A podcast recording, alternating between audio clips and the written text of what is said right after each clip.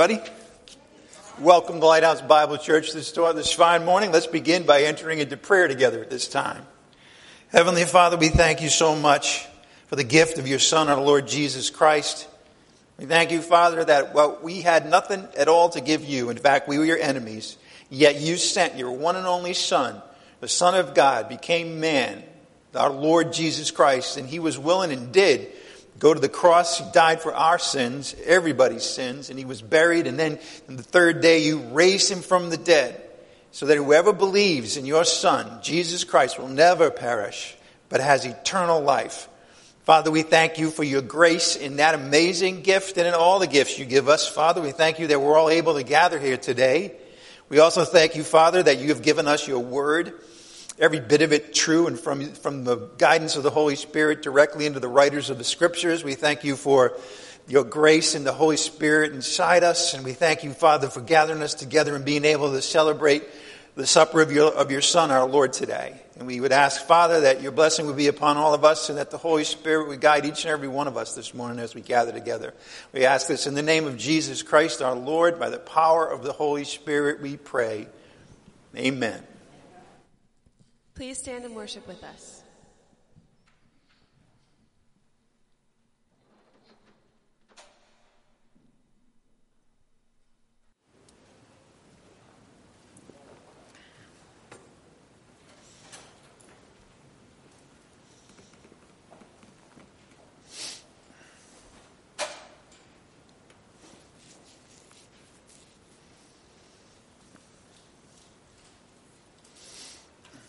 It's funny, they always disappear. And then somehow magically they're back in here. I don't know how that works, but let's, uh, let's again get started this morning. And as many of you know, every month we do feature a different missionary organization. And this month it's Grace Prison Ministries, Keithy and Starling. Keithy and I keep missing each other. I don't know what it is. I call him, he's not there. He calls me, I can't pick up. And his mailbox is full somehow. I got to get in touch with him at some point, but we know him really well. He's been here many times, got a great ministry. He, of course, was in prison and pretty much miraculously got out of prison. And then he uh, decided that the Lord had called him back into prison in order to witness, to preach the gospel to the, to the, to the inmates, and also to bring them along in the Christian life by teaching them God's Word. And again, that's their ministry to change the lives of prisoners through evangelism first, so that they know the gospel and have a chance to believe in Jesus Christ has died for their sins and rose from the dead. And then they teach them sound Bible teaching because they really need that. They need, they have the anchor of their salvation, but now they need to grow and they need to understand that we're all one in Christ and that they, they have a new way of thinking about themselves and everything around them. That all comes to life by the Word of God. And so it's tremendous work that Keithian and Grace prison ministries do. We would ask, of course, that you keep them in prayer. This is their website, www.graceprisons.org. You can check it out. They do, from time to time, have conferences at different prisons. Um, this year they were going to have one, if you recall, in April, but obviously because of the virus, they weren't able to do that. But I'm hoping real soon that uh, that gets all straightened out, if you know what I mean, in terms of what being back to normal, hopefully, and they can continue doing those conferences. All right, I would like you this morning to turn to 1 Timothy chapter 1, verse 18. 1 Timothy chapter 1, verse 18 this morning as we continue our study of this book, 1 Timothy, written by Paul to his lieutenant Timothy. Paul, at this point, has already been in prison himself once, speaking to prison ministry, and he's now free temporarily because he'll be back in prison again not too not too much further in his life, and then he'll stay there and be a martyr for the Lord. But now he's writing to Timothy because he's passing the torch. See, Timothy is the next generation. Timothy has a hard, hard calling right now, a difficult task before him because he's going into the church at Ephesus and there's problems. We're used to seeing that. Just about every church that Paul writes to has problems. Guess what? We got problems. Every church has problems, right? we're all still human beings. Now, nobody becomes like, you know, divine at the moment we believe in Christ. We still got problems. Well, they had problems there. And so, because Timothy's young, Paul saw this as his need was there to be encouraged and instructed on how to be overseer as a quasi apostle, Timothy, um, to the churches in Ephesus. So let's begin this morning. The title of tonight's message comes, of course, from our passage, and it's Fight the Good Fight. Fight the Good Fight. Emphasis on that word good, as we'll see as we go along. 1 Timothy 1 18 to 20. this command I entrust to you, Timothy, my son, in accordance with the prophecies previously made concerning you, that by them, by the prophecies, you fight the good fight keeping faith, and keeping a good conscience, which some have rejected and suffered shipwreck in regard to their faith. Among these are Hymenaeus and Alexander, whom I have handed over to Satan, so that they will be taught not to blaspheme. Well, we've been through chapter 1 through verse 17, and these are the last three verses of this chapter, and they really do serve as a fitting conclusion to chapter 1. You note that expression, this command. Now that refers directly to what he's about to say. This command, in accordance with the prophecies previously made concerning you, that by them you fight the good fight. That's a direct command here. Fight the good fight.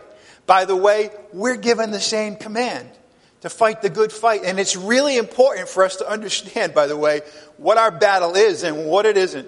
What's the good fight and what's the wrong fight? We'll get into that at the end today. In any event, he's referring directly, when he says this command, he's talking about that directly. Fight the good fight. But also, he's indirectly talking about something he brought up just about first thing when he issued the command to Paul, uh, to Timothy as well. And I'd like you to turn back there now. 1 Timothy chapter 1. All right. We're going to be, of course, in 1 Timothy most of the time today. Now we're just going to back up from verse 18 down to verse 3, and let's see the original command that the Lord gave. I mean, that, well, the Lord, yes, but Paul gave to Timothy. All right, 1 Timothy 1, verse 3. As I urged you upon my departure from Macedonia, remain on at Ephesus, so that you may instruct certain men not to teach strange doctrines. That was the command. As we're going to see, fight the good fight is a follow on. He's just going to say, he's saying here in verses 3 to 5, this is the good fight I want you to fight. And he's summarizing that when he says, fight the good fight. But notice, I urged you upon my departure from Macedonia, remain on at Ephesus, so that you may instruct certain men not to teach strange doctrines. Notice that the fight has to do with what's taught. The fight has, doesn't have to do with personalities. It doesn't have to do with with legal matters or political issues. It has to do with the teaching and the right teaching and the wrong teaching. And that's what he's saying. He says, Timothy, there are those there that are teaching the wrong things. They're harming the spiritual life of the people. And we can't have that. You've got to fight against that. He says, instruct them not to teach anymore. If they're going to teach strange doctrines, they shouldn't teach at all. Nor to pay attention. Tell them, don't be paying any more attention to myths and endless genealogies. We saw where these were perversions of the Old Testament scriptures, that they were, eh, including the law. They didn't understand, remember, they didn't understand the right use of the law. Timothy's got to straighten all that out and silence those and, and the things that they're teaching that are wrong, which give rise to mere speculation. There's a lot of that in Christianity. A lot of speculation. People write books and everyone wants the book, you know, and all it is is speculation. It's not tied to God's word. That's what they were doing. Mere speculation rather than furthering the administration of God, which is by faith. By the way, that's more work. To be able to further the administration of God, and by the way, it's the only work that the church should really be involved in, by the way. Church gets, gets uh, diluted when it thinks it's supposed to go out there and have these causes and fight all these things in the world and, you know, tell certain people what's wrong with them and all of that. That's got nothing to do with what the church has been established for. All right, we'll see that again. He says, look, they, they are not furthering the administration of the church when they have these speculations and they pay attention to these myths and they're teaching the wrong doctrines. Because all of that proper administration is by faith. We're reliant on the Lord. We're reliant on the guidance of God's Word. We're reliant on the guidance of the Holy Spirit and the thinking of Jesus Christ. Not what they can speculate about. Why? The goal of our instruction is love from a pure heart and a good conscience and a severe faith. We saw that when we started this letter, that, that there's a purpose, right? The instruction doesn't just sit there. Oh, wow, look, I'm learning a lot. That's important. That's first. But it's supposed to now build up our character, our good conscience, right? Build up our understanding, our faith, our trust and reliance in the Lord, and knowing all about the whole realm of the teachings. Then what? A good heart that's the goal. But ultimately, that good heart produces love. That's the end result. It's always the end result when the church is doing its job right. So again, fight the good fight that we started in today in verse 18. It really is a succinct summary of verses 3 to 5, which we just wrote, read. I didn't write it.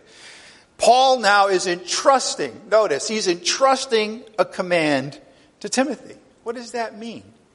Well, it's a military term, actually. We saw it already. It just means that Paul, by his authority as an apostle, is now passing along instructions to his lieutenant, Timothy. And he's entrusting that Timothy will carry that out and will keep with the word of God in so doing. He is issuing a military command to his lieutenant, Timothy. By the way, if, if you, you probably have seen this if you read different passages in the New Testament epistles. Paul loved using military metaphors. He used them a lot. We'll see a couple others this morning in his letters. That just tells you that part of being a Christian is being uh, in the military in the sense of having orders and being obedient to them, understanding what your fight is and is not. Okay? That's all best summarized in Paul's way of presenting things by using the military as an analogy. Now, don't get me wrong. Timothy was not, not out there with, his, with a literal sword and a shield and combating different people. Not at all. We're going to see it's all spiritual in nature. All right, we're going to see that our battle is not against people. It's against the spiritual forces of wickedness. So too with Timothy. Get all wrapped up in who's your enemy and all wrapped up in who's doing what's right and what's wrong, ignoring the fact that it isn't the people ultimately. It's the spiritual forces of wickedness that, that the church is really against, and therefore, since we can't see them, must rely on the power of the Lord, not our own power to, to, to fight our good fight. So look at now 2 Timothy. Speaking of, of metaphors that are military, let's see in 2 Timothy, the next book, chapter 2, verse 3. Paul again was fond of using military metaphors when he taught. And of course, metaphor is a, is a great way to teach. Here's something that you don't know yet that I want to teach you, but I'm going to start with something that you do know something about. So you know something about the military, and now I'm going to teach you something about the, the, the command structure, as it were, the, the, the, the, it, the mission of the church in terms of the military. Look at 2 Timothy chapter 2, verse 3.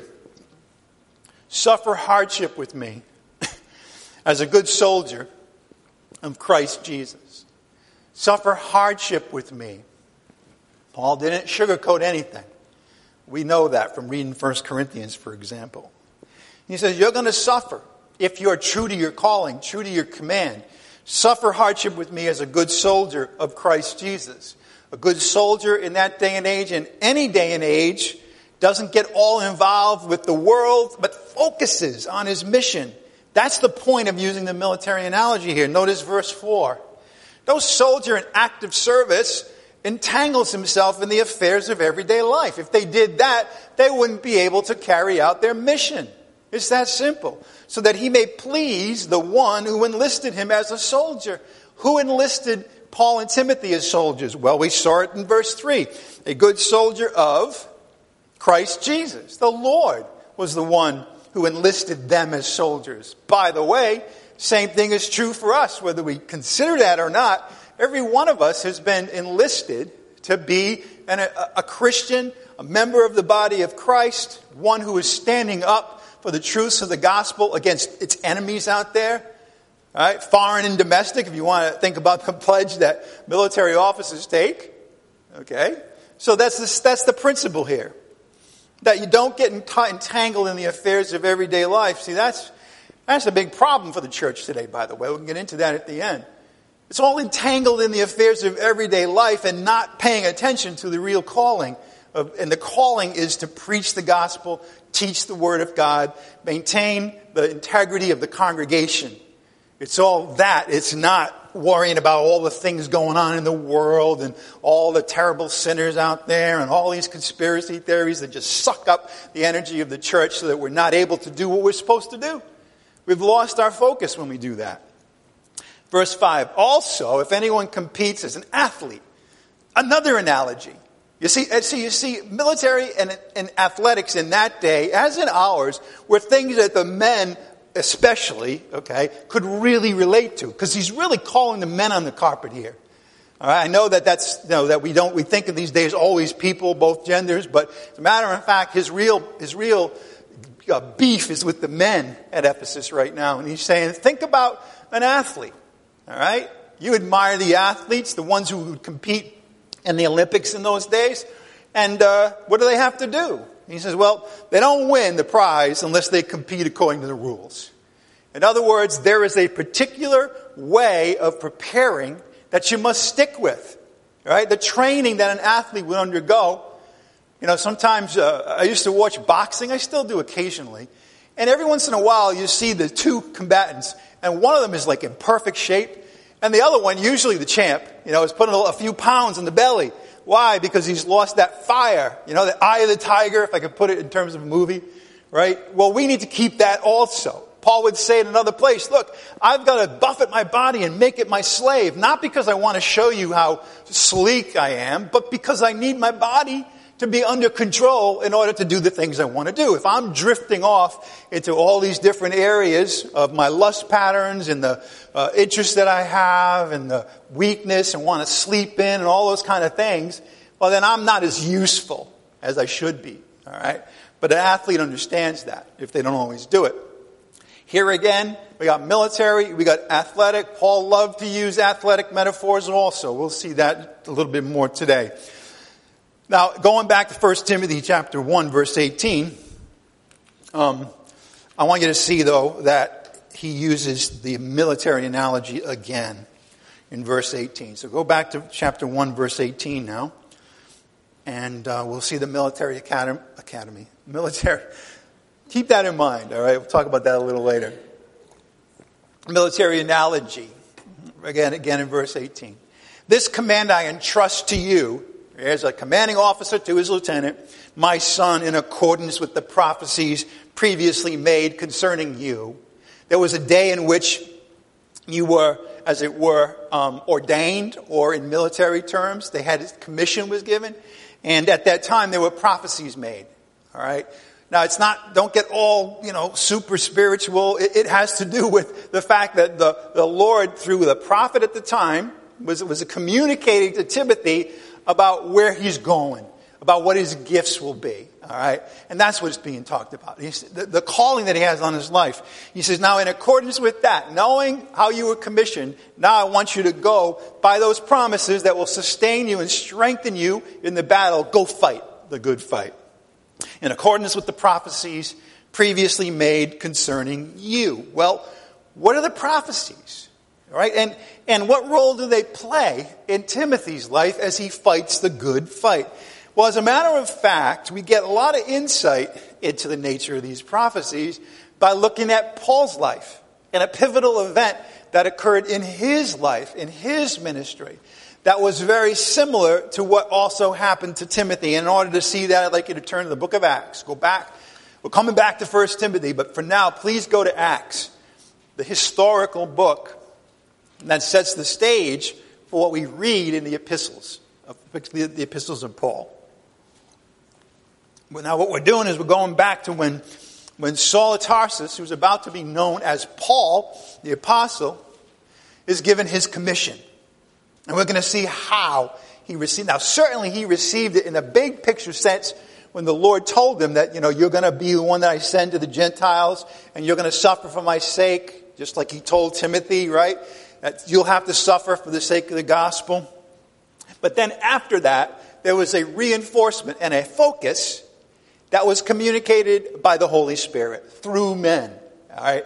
Through men. Not, not by visions, okay, but through men that were there and they were considered teachers and prophets and they delivered the message to Paul that the Holy Spirit wanted Paul to understand. Let's see it. Acts chapter 13, starting in verse 1. Now they were at Antioch. Antioch is a strategic position from which you, you go out of Israel or Judah and you go into the Gentile world. All right, and so that's where they were, perfect place to send off the apostles to the Gentile world, of course. Now they were at Antioch. And the church that was there, the body of believers that were there, who were they? Who were, was he with in particular? Prophets and teachers. Prophets and teachers. And he named some of them. Barnabas and Simeon, who was called Niger, Lucius of Cyrene, and Manaen, who had been brought up with Herod the Tetrarch, and Saul. Just on the side, the writer of the book of Acts, Luke, a great historian, meticulous. He's the one that went back and got all the facts and put them in chronological order, both in the Gospel of Luke, which talked about the life of Christ, and then the book of Acts, which showed the early days of the church. Historian, very particular. So what does he do? Not only does he name names, but he ties them into historical figures, like Herod the Tetrarch and Saul. Verse 2. While they were ministering to the Lord and fasting, the Holy Spirit said, Who? Who said? The Holy Spirit said. That's so important to understand. This, is, this wasn't just something, you know, that somebody cooked up. This wasn't just something that somebody made a guess about or somebody felt they were getting all worked up and that they had a, you know, a particular message from their own. It all came from God. It all came from the Holy Spirit. The Holy Spirit said, Set apart for me Barnabas and Saul for the work to which I have called them. Again, set apart for me. They're now being set apart. You're going to have a, a special mission, Saul, Barnabas. Got, you're going to have work that I'm going to tell you to do. Specific work now. General calling from the Lord earlier in the life of Saul, specific work here, the work to which I've called them. I want you to notice the message of the prophets. The Holy Spirit spoke through the prophets like he did in the Old Testament. And he said, set apart for me Barnabas and Saul. They're going to have a special calling right now. And there's work, particular work, and I've called them to that work. Focus. You see, that's going to be the same message that Paul is going to give to Timothy. You got to focus like a laser beam on your particular calling. Don't be distracted by all things around you. He says the same thing to the church today. You've got a calling. You've got a focus. You've got a particular task that's before you to do. Do it. Do it with all your might. Notice verse 3. And then when they had fasted and prayed and laid their hands on them, by the way, that's not some oogly googly mystery. Ooh, a lot of people think about the laying on of hands. Now, that was just the way, the custom of the Jews at that period of time to mark somebody off for a special mission. All right? That's all it meant. There's nothing like magical about it. And then he said, they sent them away. That's part of the job of the prophet, too.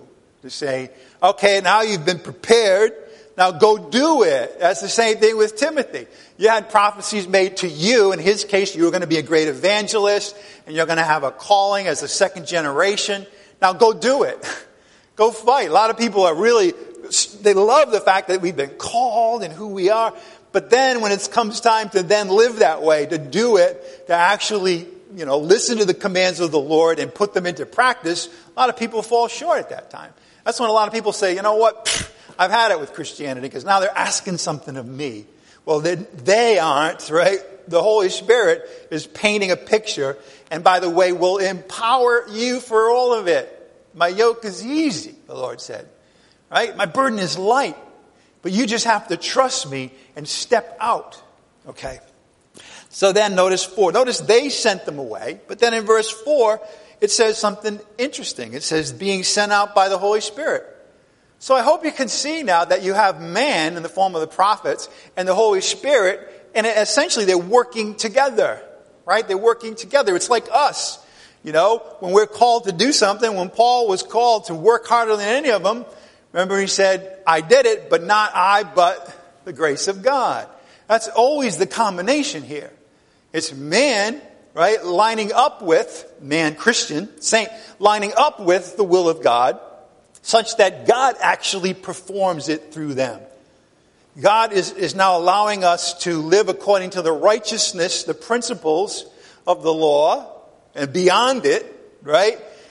And we're doing it. Like when we're, we're, we know that one of the fruit of the Spirit is love. Now we know it's God's, but at the same time, it then kind of works its way through us into particular actions toward people.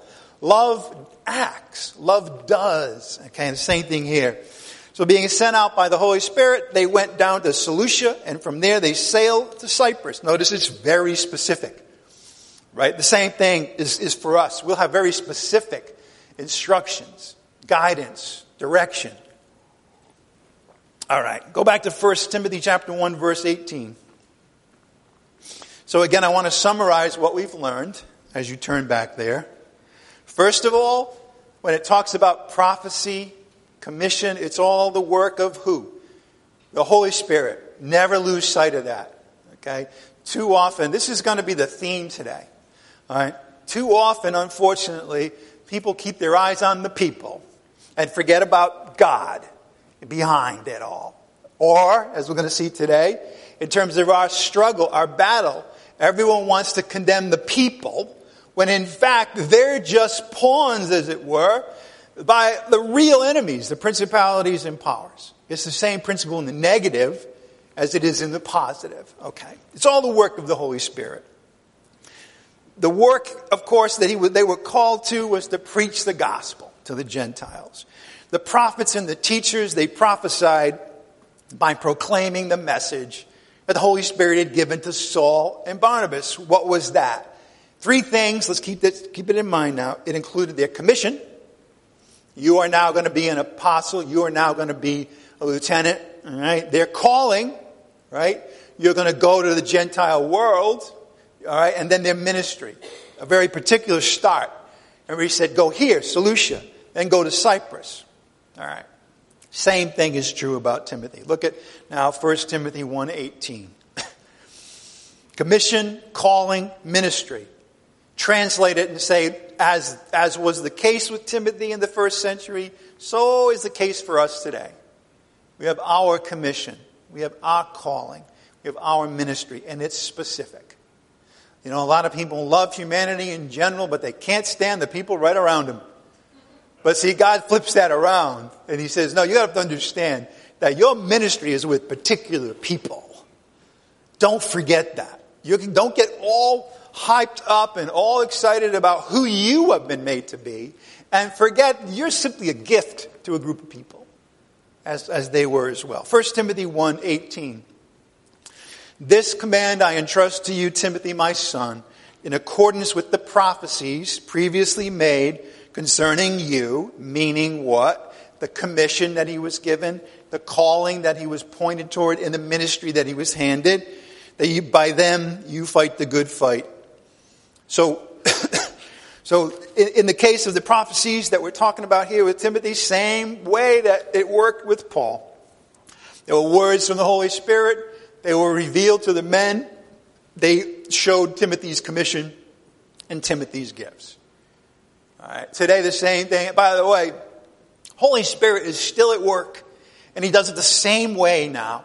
He's going to work through uh, individuals. Usually, in this case, it's going to be uh, mature believers, leaders, pastor teachers, mature members of the congregation who are going to, as it were, commission somebody or recognize their gift, sometimes we call it that, and then um, have a particular ministry waiting.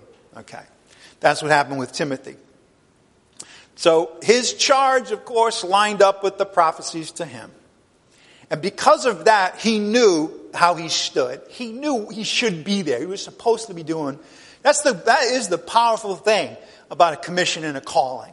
You see, somebody else, in this case God, right, has already decided that this is who you're going to be and where you're going to go. So that when you're doing that and being there, you understand that this is God's work. This is the good fight. Why? Because God's the one who set it up. And so that's why you, that's how you have courage in the heat of battle. Remember David. David and Goliath. Remember David? Little little David there, a shepherd, probably an associate shepherd out there, and um, then you had Goliath 10 feet tall. I don't know if he was, but let's picture it that way. And he had the armor, and he had the spear, and he had the sword. And everybody's looking at this battle, and it's like Muhammad Ali against the 10 year old. You know what I'm saying? They're like, this is going to be a slaughter.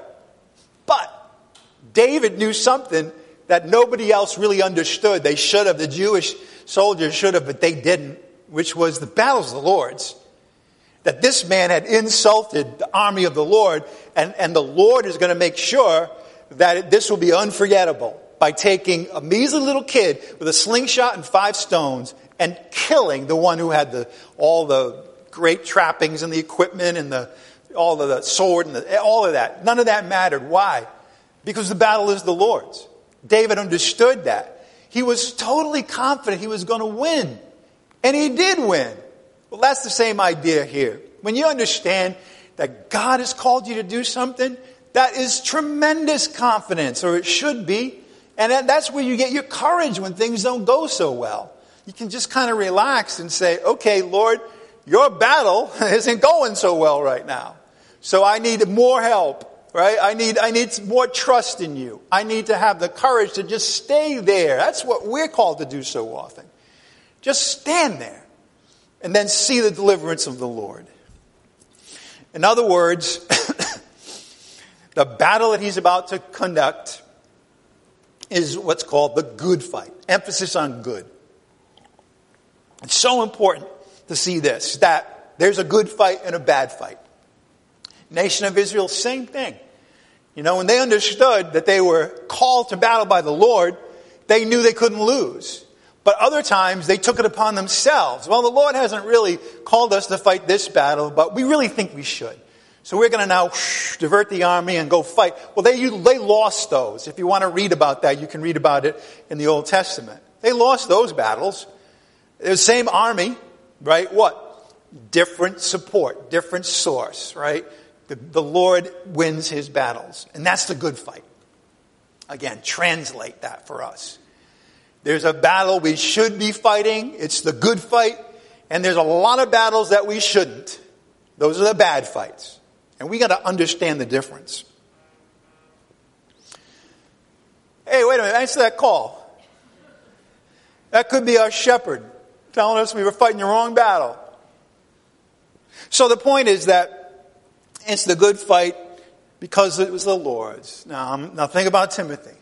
He's in the moment. He's looking at what's going on in Ephesus. He's looking at all of these false teachers and the people that are being swayed by it. He's looking at the real evil things going on with men that were blaspheming and talking bad about the, uh, the gospel and, will, and, and also lying to the people and twisting the word of God. And he's like, wow, I don't know how I'm going to ever get through this. But then he remembers wait a minute. I was commissioned and set apart by God for this very purpose. Time to relax. I am here by the authority of the Lord and the authority of an apostle. Hmm. And I will prevail by guarding this gospel message and keeping a good conscience. See, that was, that was what Timothy was asked to do. Right? Don't, don't mess around with the gospel. Don't try to change it. Don't be influenced by what people are saying. Or like today, we might have really famous, quote, evangelists that preach the, that don't preach the gospel, right? Don't pay any attention to that. Yeah, a lot of people will. But you just focus on the fact that you've already been given the message. Keep it often say that the job of a pastor is to go into the kitchen, the meal's already been prepared, and don't ruin it between the time it goes the, from the kitchen onto the table where the people are eating. That's the pastor, right? Don't ruin it. God's already prepared it all. Just don't ruin it. And then keep a good conscience. Keep that pure heart.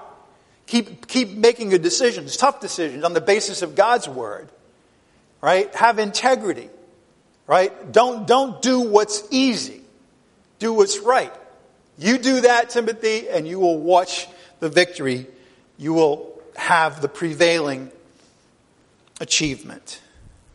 All right. So I hope you can see by now that Paul and Timothy were army officers. They were in God's army. They were soldiers of Christ. They were in God's army. They were enlisted by the Lord. Let's go forward to verse 19 now. 1 Timothy 1:19. Now we're going to meet a couple of other people. A whole group of people and then two out of them. Keeping faith keeping it, already has it.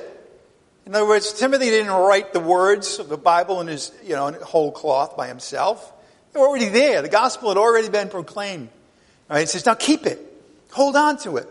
Don't have it watered down. Don't try to take in something else or add to it or subtract from it. Just keep it the way it is. Keeping faith and a good. Keep the good conscience. You've got it. Keep it. Which some, the opponents of Paul and Timothy, the ones, as we're going to see, were blaspheming, teaching the wrong things, false teaching. Some have rejected. They've rejected their good conscience. And because of that, they've suffered, notice this vivid image, shipwreck in regard to their faith. We're going to learn the names of a couple of them Hymenaeus and Alexander. Notice the reference to shipwreck. Notice the reference to a conscience that was supposed to be your anchor, instead being pulled out, and so that they're just drifting along. And eventually, what's going to happen? They're going to suffer shipwreck according to the, regarding their faith. Their faith will be shipwrecked. Well, what did they do? Well, they, they kind of rejected their good conscience. That meant, you know, they had navigational equipment, right, in this, in this Navy, right?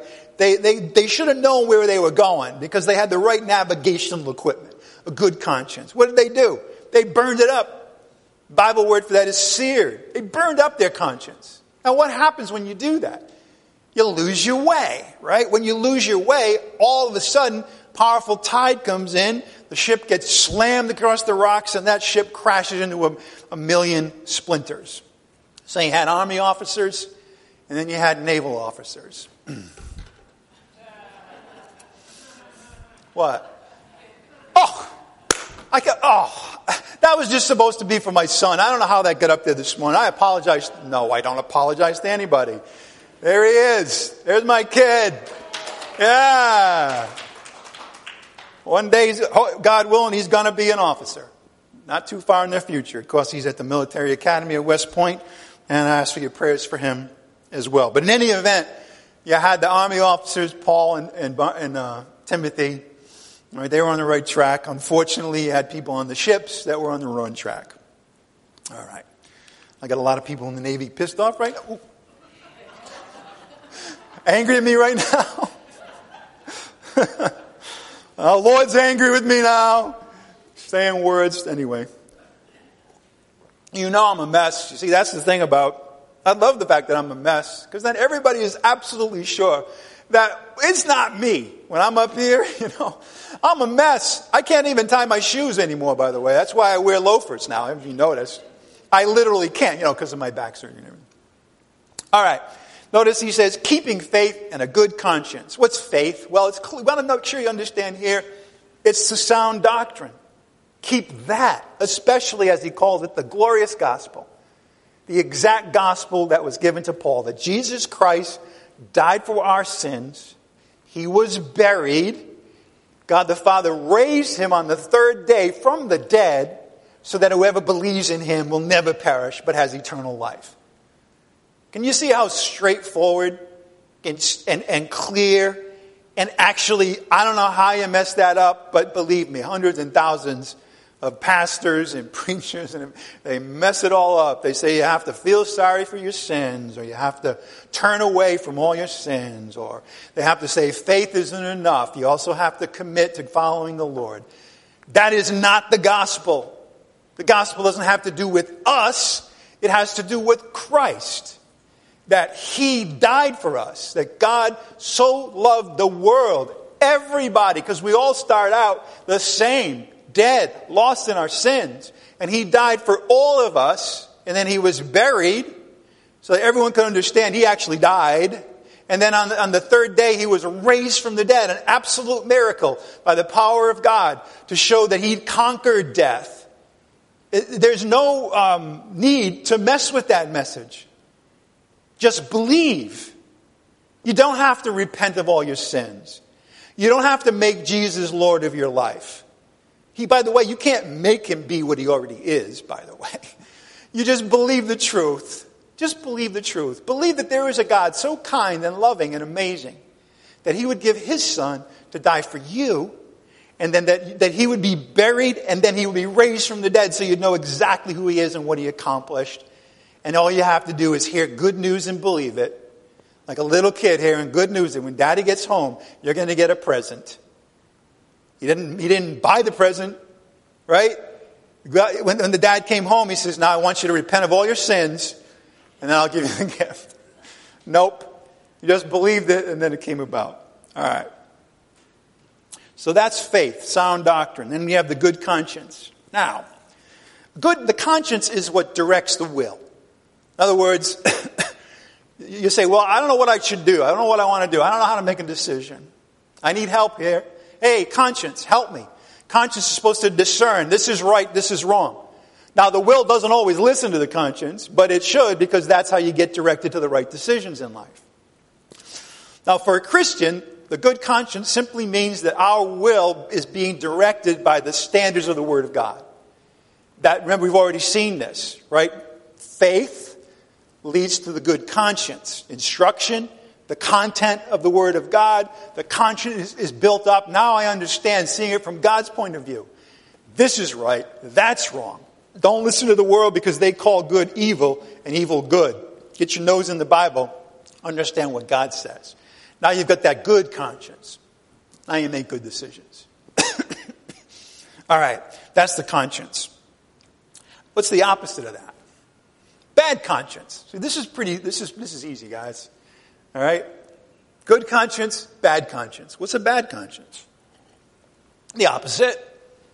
But here, I want you to listen to this. I, should, I probably should have had a slide. But a bad conscience is a conscience that's been compromised. Now, I'm going to present this compromise in two stages. All right? First, by evil behavior. Then it's overtaken by lies. So, in other words, when you have a conscience and you don't listen to it, and instead you do the opposite. It weakens the conscience. The conscience is saying, wait a minute, you know, you're doing the opposite. This is like a crisis right now. So it's weak. By the way, when anything is weak, it's susceptible to the attack. And now that weakened conscience is now susceptible to bringing in lies rather than the truth. And then it's seared. It's no good. It's burned up. Verse 19 again, keeping faith, the body of sound teaching, especially the gospel and a good conscience. Keep straight from the Word of God what's right and what's wrong. Some, okay, those are the opponents, the false teachers, have rejected their good conscience. And as a result, they've suffered shipwreck with regard to their faith. Okay. So, now, this verb, which it says rejected, you know what it means in the Greek? A deliberate choice. In other words, they didn't fall into this. A lot of people say, you know, the devil made me do it, or I didn't know what I was doing. Not here. They knew what they were doing. They deliberately chose to ignore their conscience and abandon it. All right, shipwreck. Once that happened, your faith is destroyed. That's how it works. I want you to understand that very often the source of bad teaching, false teaching, is bad behavior. Now, what does that mean? Well, because it's very human, right? To hear something from the Word of God, know it's the truth, but then don't want to listen. And then go your own way. And what happens is, is when you go your own way, now all of a sudden you start to be reinforced by the wrong way. And that will lead you into saying, you know what? I'm, I'm, I'm starting to want to change that teaching into the way I'm living. And now, what happened? Not only is your conscience seared, but you've stopped the lifeblood, the truth from God's word, and instead you have your own. So that's, that's what they did. False teaching often has its roots in evil behavior. The content of what they believed was no longer sound doctrine. It was no longer the glorious gospel. Think what a loss that is. To forget the grace of God, replace it with strange teachings doctrines of demons, as it will be called later on. This is a serious danger. It was obviously a serious danger for the shipwrecked people, also a serious danger for anybody because we can all fall into that. We can all make those decisions that were the wrong decisions and then, then start drifting, okay? So Timothy had to do something about that. He had to set the ship right for everybody else and then allow the Lord to deal with the ones, particularly the leaders, all right, that had gone in the wrong direction. Okay. Now notice it says, look at verse 20 now. 1 Timothy chapter 1 verse 20. Serious dangers call for drastic actions. Right? Serious danger. There's a, there's a Cat 5 hurricane 30 miles away. That calls for drastic action. That doesn't mean have a couple of cocktails and watch the football game and see what happens. Right? No. Drastic action. Get your stuff together, evacuate, and hopefully, you know, your, your house won't be destroyed. Same thing here. What? Yeah, that's right. Feed the dog. 1 Timothy 1.20. Among these, among the ones who were engaging this, were the leaders, Hymenaeus and Alexander. Notice the next expression, whom I have handed over to Satan, so that they will be taught not to blaspheme. All right, so they obviously made a practice of something called blaspheming. Well, what's that? And seriously wicked. Here's what blaspheming is it means speaking against the Lord, His Word, or His messengers. That's blaspheming. Starts with the Lord, but it includes His Word and His messengers. They were doing all of that, by the way. They were, they didn't, probably they didn't even understand the first one. But by blaspheming his word, by speaking against it, saying the opposite, okay, and his messengers, remember the Lord said to Saul, Saul, Saul, why are you persecuting me? And Paul was persecuting people, Christians. So the Lord takes that really seriously. All right, but then we have that shocking, shocking statement. It stands out no matter how many times I read it. And he says, What? Whom I have handed over to Satan Anybody this morning sounds like that's going to be a good trip? No. Indeed, it isn't. So, what is he talking about? Well, remember Satan now, fallen angel, liar, deceiver, sworn enemy of God, sworn enemy of Christ, sworn enemy of the church, sworn enemy of the believers. In other words, he's turning them over to the enemy. And everything. Okay, so that's not good. There's only one other place, by the way, where this same language is found, and it's in 1 Corinthians chapter 5. Please turn there as we wrap this up. 1 Timothy chapter 5. What does it mean to have somebody handed over to Satan?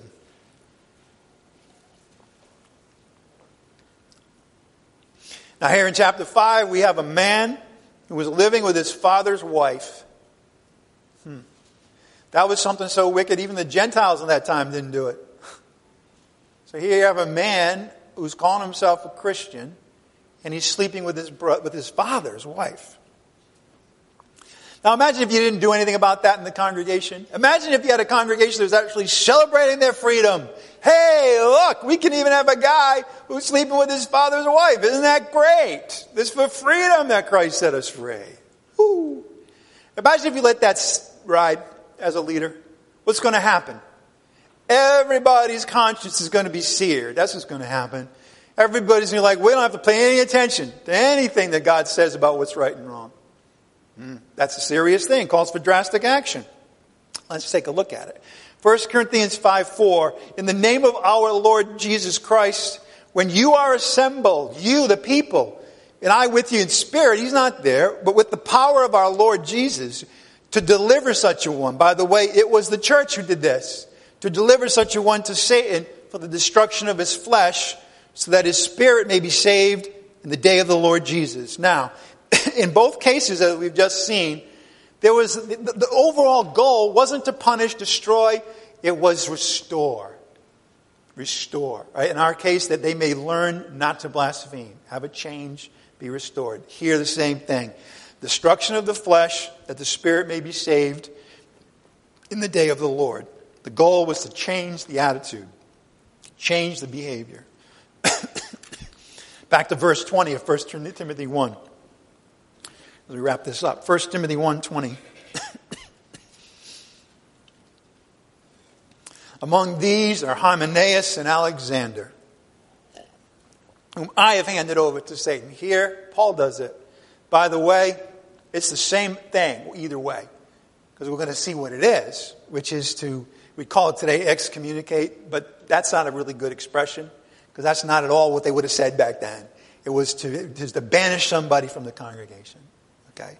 So whether it was Paul in his authority directly or Paul in his authority you know, telling the church to do it, it doesn't matter. Okay. The Greek word for taught, okay, just means this to teach using discipline. Sometimes you have to teach that way. It's best if somebody just takes it, takes God's word as, as the word of God and obeys it. That's best. When people don't do that, then they have to be reprogrammed, as it were. They have to be trained. And they have to be trained with discipline, okay? Of various kinds, okay? Hopefully just a little bit is enough to set somebody set straight on it. But then, you know, it can, it can get more and more tough, more difficult. Like the principal at school, right? Well, the first time you did it, I'm just going to have you stay for 15 minutes. What? You did it again? Now you're going to be suspended for a day. What? Again? The same thing? Suspended for a month and you can't play baseball. Again? Get out of this school. right? Isn't that the way parents are the same way? Well, the Lord's the same way. Because why? He has the same goal in mind. Stop blaspheming, that the Spirit may be saved. And He's going to do whatever it takes to get the people to uh, wake up, come to their senses. Okay. So here we are. What does it mean to hand over someone over to Satan? It's the absolute last resort. It's the lesser kinds of discipline. We've been ineffective at correcting the behavior. And in 1, Timothy, 1 Corinthians chapter 5, This is what it meant banishing the offender by removing him from the church.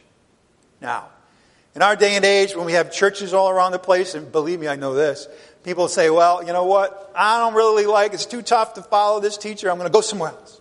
And I'm going to go somewhere else.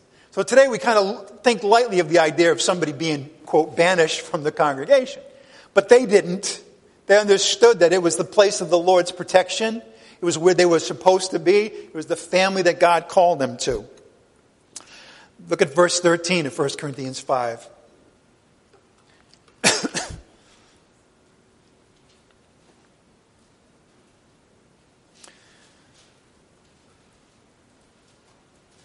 but those who are outside, God judges. Notice that. It's not the church's battle to judge those who are outside, worldly people. No, it's, it's us that we have to police, as it were. It's us that, that the Lord wants us to be concerned about any kind of behavior that could corrupt and destroy. In here, not out there. Remove the wicked man from among yourselves. That's, that's turning somebody over to Satan. Why? Because the church, whether we realize it or not, is the sphere of God's protection. It's a protection for us to be united. Okay? The world is under the rulership of Satan. So basically, it's banishing them to the rulership of Satan. Now, not, don't get goofy on me and the guy with the pitchfork, and no. It just means that, well, you know what? The world, whether we like to think about it or not, is under the rulership of Satan. Okay? And so you take a believer and you put him there, it's going to be a really hard season, all right?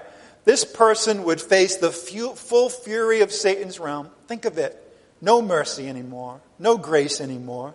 Your enemy, right? You're, you're, you're totally vulnerable to the enemy of the church, and you're a believer. Essentially, you know, it's, it's the Lord, or, or Paul in this case, saying, okay, let me see. Uh, clearly, you like continuing to blaspheme. Fine. Now, what I'm going to do is I'm going to send you over to the prince of blasphemy. So you can see exactly where, where this is coming from. That you just kind of thinking is not a big deal. You're going to get a crash course in what life would be like under the thumb of the liar and deceiver. And then you're going to eventually wake up like the prodigal son and saying, I got nothing here good. I'm starving. Uh, people hate me now. I remember where I came from. I remember the grace of God now. I understand how serious it is a, a thing it is to speak against God or His word or His people. I'm ready to go back. I've learned my lesson. Like Paul and Timothy, we today have our own good fight, as it were, to fight. I got some bad news. The American church as a whole isn't fighting very well. They're just not. Our battle, as we learn in Ephesians 6, and you, can, you don't have to go there, you can if you want to, but in the interest of time, I'm going to move along. What does it say? Our battle is not against people. Say it with me. Our battle is not against people. Get that out of your head. Whole swaths of the church think the battle is against people. It's against this pocket of sinners. It's against this political party. It's against all those things. It's not. You're deceived if you think it's that. And yet, nine out of ten Christians, unfortunately, think that's it. If you say, fight the good fight, that's what they're thinking. You know, protest or pass a law or have political power or all those things. No, that's not our battle. if we try to fight that battle, we will lose. Why? Because it's not the good fight. This is the importance of knowing what your fight is and what it isn't. As long as the church is out there fighting the fight that God doesn't want them to fight, they're going to lose and lose and lose and lose and lose. And that's what we're seeing. It's not the fight God has asked us to fight. Our struggle is against rulers in the heavenly places, against powers and world forces of darkness and spiritual forces of wickedness. That's where the real battle is being waged. Now, I hope you understand that we are totally outmatched in our humanity. If it's up there in the heavens and we can't see it, and these people, these beings are more powerful than we could ever imagine, there's only one force in the universe who can fight that battle, and it ain't us. It's God. It's the Lord. The battle is the Lord's.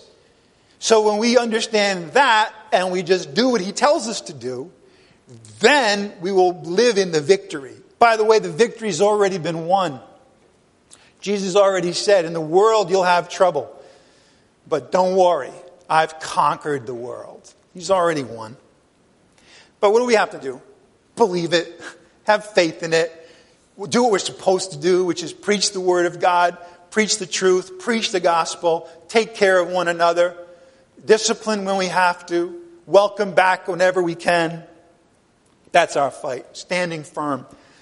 The weapons of our warfare, they're not political in this political season. That's not the weapon of our warfare.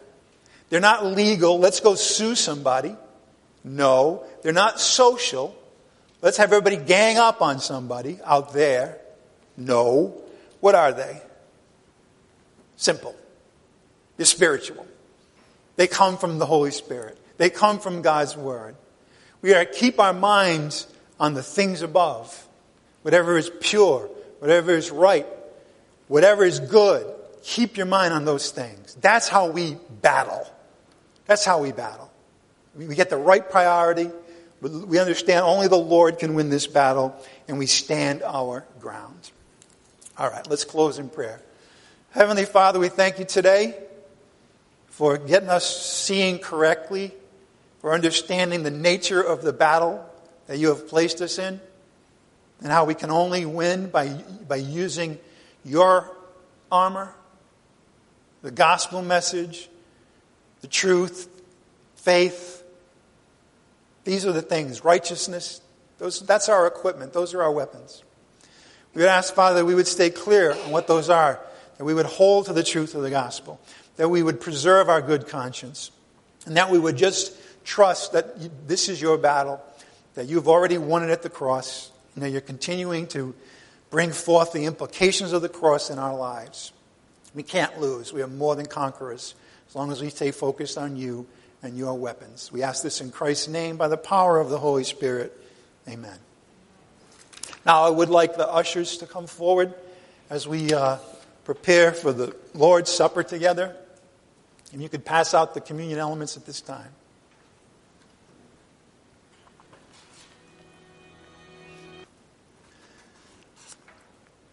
It's always a privilege to be with you and celebrate the Lord's Supper together.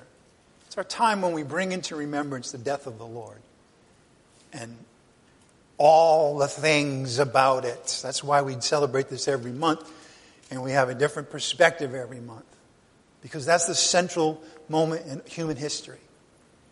It's when God's Son, who became human while remaining God, went to the cross and died for us, for the sin of the world. And that changed everything. It changed everything about our relationship with God, our understanding of our sinfulness, and at the same time, how it's been dealt with forever. We bring into that into remembrance. And today, um, pivoting from our message today, um, our portion is from the book of Hebrews, chapter 12. You, you can turn there if you like. You don't have to. I'll be reading it. Hebrews chapter 12, and we're going to go from verses 1 to 3. Hebrews 12, 1 to 3. Therefore, since we have so great a cloud of witnesses surrounding us, the examples of those who have come before, let us lay aside every encumbrance. Let's get rid of anything that's going to stop us from running the race the sin which so easily entangles us. And we all have that. And we fall into certain patterns and certain things. And let us instead run with endurance the race that is set before us. How? Fixing our eyes on Jesus. Who is Jesus? He's the beginning and end of what we believe. That's who he is. Now, he went to the cross, he endured the, the shame of the cross because of the joy set before him. That joy was so many things. It was, it was the Father's righteousness being defended, but it was also that he would have a whole family, that he would bring many sons and daughters to glory through that painful, excruciating suffering. And he sat down at the right hand of the throne of God. Now consider him. See, that's what we do. We consider him, we look to him. We could never, in a million years, get close to doing anything like he did for us. So forget that. Forget, you know, I'm going to do my penance now, and then I'll be able to celebrate the, the meal in some super status. No, it's finished. We're going here, we're gathering, and we're celebrating what he's done for us. Consider him who has endured such hostility by sinners against himself, so that you will not grow weary and lose heart. We have our own race to run, our own good fight. And there'll be times when we'll be getting weary in that. We'll be getting discouraged in that. Seems like things are getting worse, not getting better. Well, when that happens, there's just one thing that we should do. One thing only. Look off and away to Jesus. That's all you got to do. Why? He's the beginning and the end of it all. And then look off in the distance and see the cross coming into view. Behold the man on that cross. He endured all that suffering, all that shame, so that we could be saved. By his sins, we have been healed. And he didn't quit. Man, I would have quit. Let me tell you something. If you had told me that I had to go through that and at the same time I would have legions of angels that could take me off that cross in an instant, I wouldn't be up there two minutes before I'd call for the angels. But he didn't because he knew, he knew the gravity of what he was accomplishing for us. He didn't, he kept fighting and fighting and fighting the battle until what he said at the end, it's finished. We need to say that. It's finished. It's accomplished all for the joy set before him. When you're weary, when you're discouraged, simply look up to Jesus. Why? Because he's already had the victory. He is the great conqueror in the most consequential battle of all time. And now our hero is seated at the right hand of the throne of God. He fought for us under the most hideous and painful circumstances that any soldier ever endured. He won the great victory and then he died. He died for our sins. They buried his body, but death could not hold him. He had won the victory. He had won the victory over death itself. That's why we come here and bring into remembrance the death of the Lord, the victory that he won there, the victory over sin, the victory over death itself. And then what? Then the omnipotence of God comes into the picture and raises him from the dead. A, def- a demonstration of the eternal life that is ours when we simply believe the good news.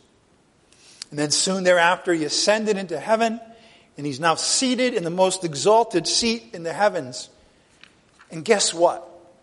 Today we stand on the very same ground where he won the victory. All he's asking us to do is to hold it. Hold the ground. Hold the ground of the victory that Jesus has already won for you. Stand your ground. You don't have to fight directly any longer. You have to stand in the victory that Christ won for you. That's our fight. And the great thing is, it's not ours ultimately, it's Christ's. Like he said, these things I've spoken to you, so that in me you may have peace. In the world, you have tribulation, but take courage. I have overcome the world. That's why we need to stand firm and we cover ourselves in the armor of God. 1 Corinthians 11 23, For I have received from the Lord that which I also delivered to you, that the Lord Jesus, in the night in which he was betrayed, took bread, and when he had given thanks, he broke it and he said, This is my body, which is for you. Do this in remembrance of me.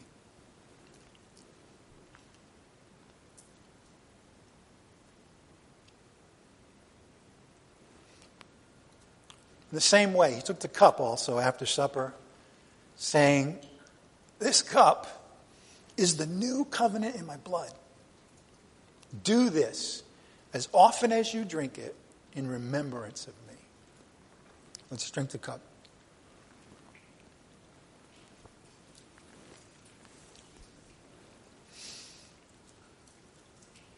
Every time you eat this bread, we eat this bread, every time we drink this cup, we are proclaiming the death of the Lord until he comes.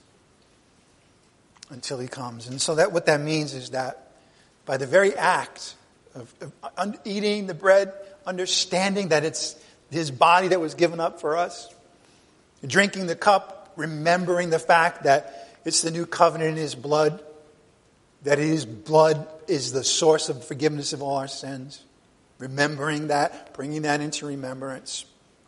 That's how we proclaim the death. And we'll keep doing that until he comes. And that could be any time. Any time. And when he comes, every, every ounce, every cell in our newly resurrected body will be proclaiming the same thing and experiencing the victory forever. All right, let's close. Heavenly Father, we thank you this morning for the good gifts your son's death and resurrection, the word, your word that's alive and powerful, this celebration.